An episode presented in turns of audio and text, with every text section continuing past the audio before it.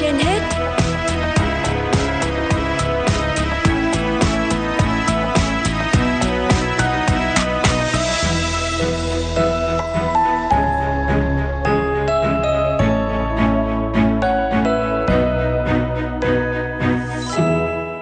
Kính chào quý vị thính giả, quý vị đang nghe chương trình Sức khỏe trên hết của Đài Phát thanh và Truyền hình Hà Nội. Thưa quý vị và các bạn, Tổ chức Y tế Thế giới WHO cảnh báo những người từng mắc COVID-19 vẫn có thể tái nhiễm với biến chủng Omicron và nguy cơ này gia tăng trên toàn cầu và thực tế này cũng đang diễn ra tại Hà Nội. Phần lớn các ca tái nhiễm nếu đã được tiêm vaccine thì thường ở thể nhẹ hoặc không có triệu chứng, nhưng ở một số bệnh nhân vẫn có thể trở nên trầm trọng hơn nếu các virus này xâm nhập vào phổi khi cơ thể không đủ khả năng để chống lại. Chị Đỗ Ngọc Hà ở Hoàn Kiếm, Hà Nội có con gái khỏi COVID-19 từ tháng 7 năm 2021 nhưng những ngày vừa qua lại tiếp tục dương tính lần hai khiến cả gia đình không khỏi lo lắng bởi cháu còn nhỏ và chưa tiêm vaccine phòng bệnh. Chị Hà chia sẻ. Biểu hiện ờ, ở lần thứ hai của cháu là sốt, ho, kèm theo đờm và sổ mũi.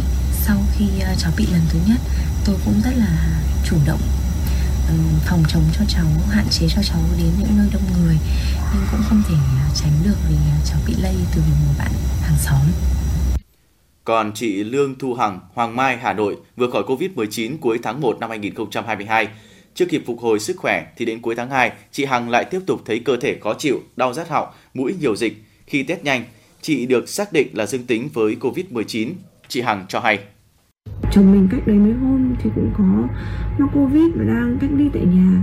Mình cũng rất cẩn thận trong cái việc uh, tiếp xúc hay là hỗ trợ chồng cách ly vì mình bản thân mình cũng bị rồi nên mình cũng rất là cẩn thận thì không nghĩ là khi mà test lên hai vạch thì mình cũng rất là hoang mang về cái việc đấy các chuyên gia cho biết có nhiều nguyên nhân để lý giải về tình trạng tái nhiễm COVID-19. Ở mỗi người, cơ thể sẽ sản sinh ra kháng thể để chống lại sự xâm nhập của virus SARS-CoV-2. Mặc dù vậy, lượng kháng thể sinh ra cũng khác nhau, phụ thuộc vào cơ địa, bệnh nền. Do đó, nếu kháng thể không đủ mạnh, người khỏi bệnh chủ quan không tuân thủ 5K thì khi tiếp xúc F0 mang biến chủng mới sẽ có nguy cơ tái nhiễm. Ngoài ra, còn có khả năng do tình trạng sức tích kéo dài, bác sĩ Phạm Văn Phúc, Phó trưởng khoa hồi sức tích cực và bác sĩ Nguyễn Trung Cấp, Phó Giám đốc Bệnh viện nhiệt đới Trung ương nói. Hiện tại mình đang nghi ngờ nhiều nhất đấy là việc lây lan lây lan cái biến chủng mới. Cái thông báo của Tổ chức Y tế Thế giới thì thường tái nhiễm được định nghĩa sau khi mắc Covid-19 khoảng tầm 3 tháng thì sẽ có khả năng là làm tái nhiễm đối với một uh, do do virus uh, biến chủng mới. Tuy nhiên là đối với Omicron thì càng ngày chúng ta càng nhìn thấy rằng là là biến chủng này có thể lây cho những người mà đã nhiễm trong vòng một tháng đổ lại. Cái trường hợp này thì rất hiếm thôi, là có những người miễn dịch rất kém cho nên người ta uh, khỏi được cái đợt này thì người ta cũng sẽ rất là nhanh chóng mất đi cái miễn dịch đấy và người ta sẽ có thể tái nhiễm lại trong một khoảng thời gian uh, cũng không xa lắm. Thế bởi vì với Covid-19 một số bệnh nhân là, là cái virus nó có thể nó kéo dài dương tính đến hàng uh, nhiều tuần.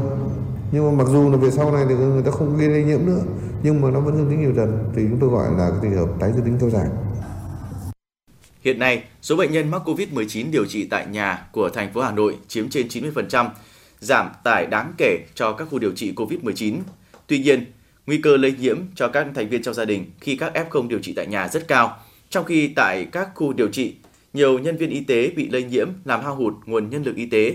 Việc cách ly điều trị cho F0 tại nhà nếu không đảm bảo quy định dẫn đến nguy cơ lây nhiễm cho các thành viên trong gia đình cũng trở thành mối lo trong cộng đồng dân cư. Theo WHO, sau 3 tháng, người bệnh có thể tái nhiễm, nhưng đối với biến chủng Omicron thì có thể lây trong một tháng trở lại. Người bệnh tái nhiễm là một lần nhiễm virus mới và phát bệnh, do đó họ vẫn phát tán virus bình thường và vẫn có khả năng lây nhiễm cho những người khác nếu không có biện pháp phòng lây nhiễm một cách hiệu quả. Chuyên gia khuyến cáo, người càng lớn tuổi, bệnh nền, người bị sỏi, suy giảm chức năng miễn dịch, tim mạch, cấy ghép tạng, người chưa tiêm vaccine, khả năng tái nhiễm cao hơn. Ở đa số người trong lần mắc thứ hai, tình trạng sẽ nhẹ hơn lần mắc đầu tiên – Tuy nhiên, vẫn có trường hợp diễn biến nặng. Vì vậy, người dân tuyệt đối không được chủ quan. Theo khuyến cáo của các chuyên gia y tế, để hạn chế tái nhiễm, người dân cần tuân thủ nghiêm nguyên tắc 5K, hạn chế đưa tay lên mắt, mũi, miệng ngay cả khi đã khỏi bệnh.